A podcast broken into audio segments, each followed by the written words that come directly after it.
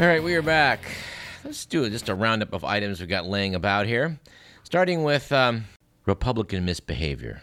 Apparently, up in Montana, the Republicans have gained a supermajority in their House, and many of the uh, new lawmakers are sympathetic to the Tea Party. Apparently, the Montana House this week passed a 17 point declaration of state sovereignty aimed at protecting all freedoms of individual persons from federal incursions, which apparently includes requiring the FBI to get local permission to arrest anyone and nullifying federal gun laws. Governor Montana's branded this declaration the kind of toxic talk that led to the Civil War. And he's probably right. But in numerous state legislatures, uh, Invigorated Republicans are trying to stamp out abortion. Texas, for example, they've got a law pending that would require women seeking an abortion to have an ultrasound scan, and in most cases, hear a detailed description of the fetus's development. Rick Perry, Texas governor, called this bill a priority in his State of the State speech. Known to The Economist magazine this year's agenda in Texas is crowded with conservative concerns that might seem marginal in light of the state's whopping budget deficit. Tell you one thing for sure about those politicians down in Texas they're not beating Watson in Jeopardy. Apparently, other states are mulling proposals to stipulate that abortion cannot be covered by private insurances in the forthcoming health care exchanges. I think we mentioned the fact that a South Dakota bill would have classified it as justifiable to kill someone in order to defend an unborn child. Noted The Economist, again, that looked like an attempt to legalize the murder of the few doctors who provide abortions there, and the bill was shelved after heavy criticism. Of course, last month in Washington, D.C., the House of Representatives voted to remove federal funding from Planned Parenthood.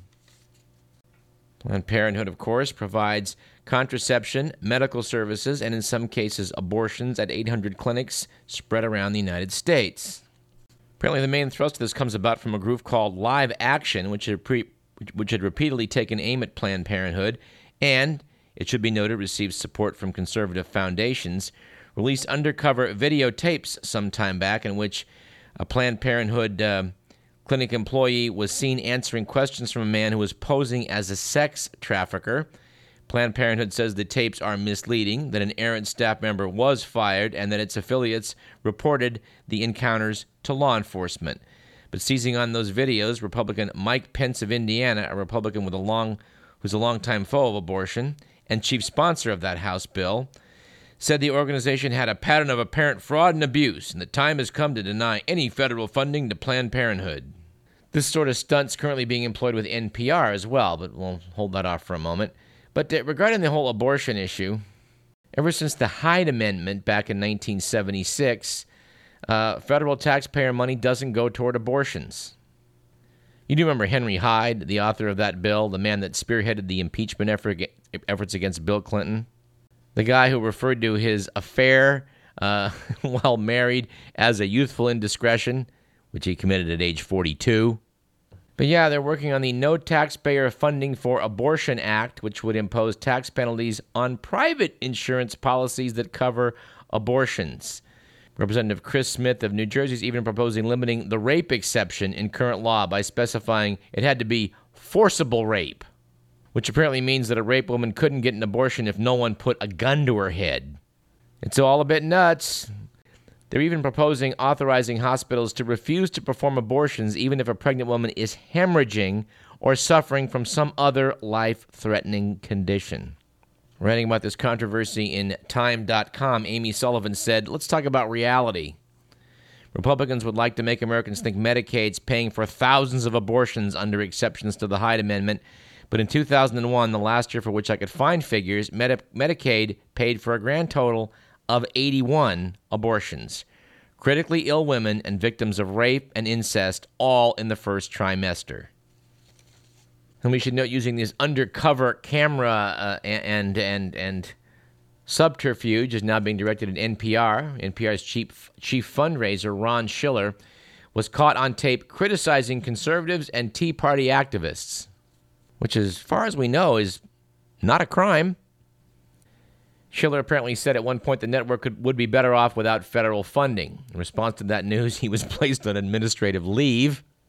NPR media correspondent David Folkenflik reported that the remarks were captured as part of a, a video sting by conservative activist James O'Keefe at a time when public broadcasting is under assault. Mr. McMillan has looked into this and notes that, uh, that NPR gets 1% of its funding from the federal government. The affiliates apparently get about 10% of their funding from, uh, from the feds.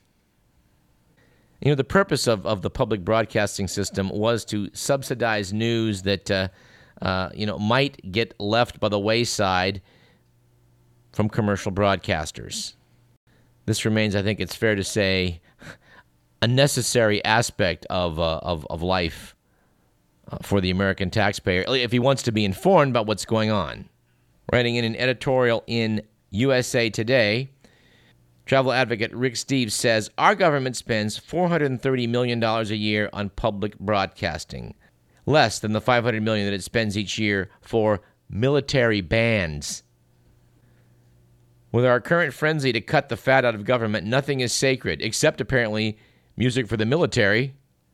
This puts marching bands on solid financial footing while public broadcasting is facing the budget axe.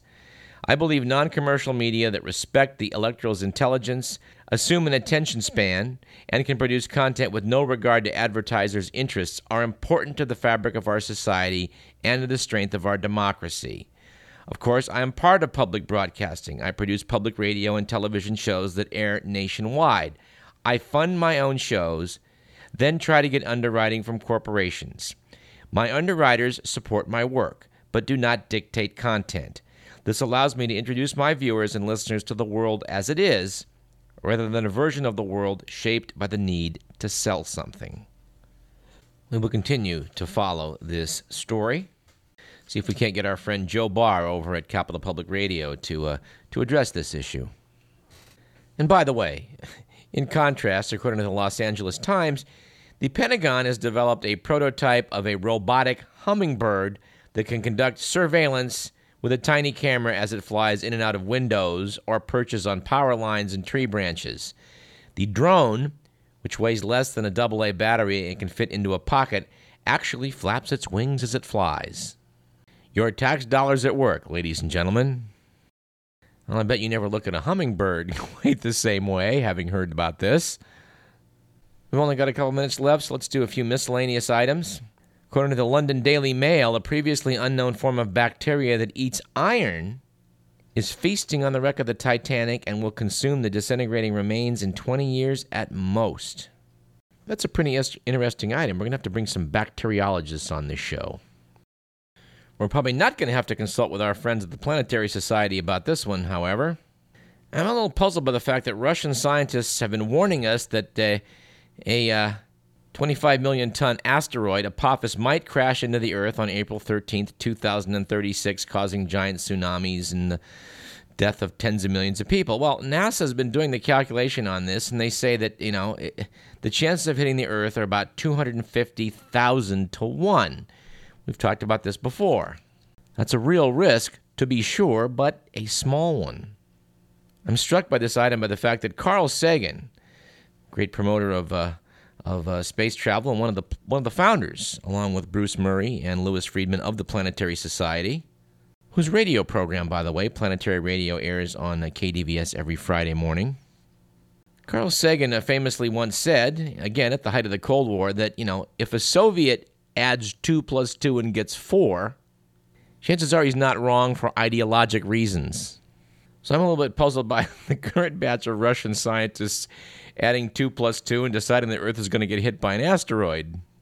And when the actual odds are more like a quarter million to one. But speaking of future predictions, Smithsonian Magazine noted some months back that 58% of Americans expected by the year 2050 there will be another world war. Meanwhile, 41% believe Jesus Christ will return to Earth by then. And doggone it, we are going to have to travel down to Oakland to speak with the people of a Harold Camping's organization. They are confidently predicting the end of the world on the 21st of May. We're willing to bet against them.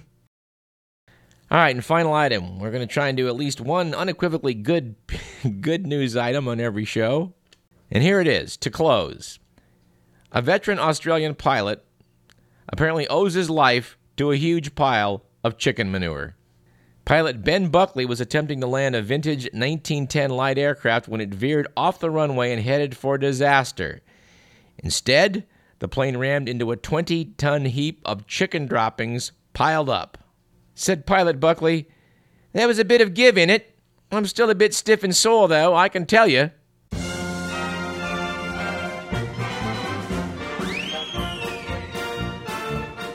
That about does it for today's program. Our thanks to pals Will Durst, Christina Borgeson, and Steve Ferdine.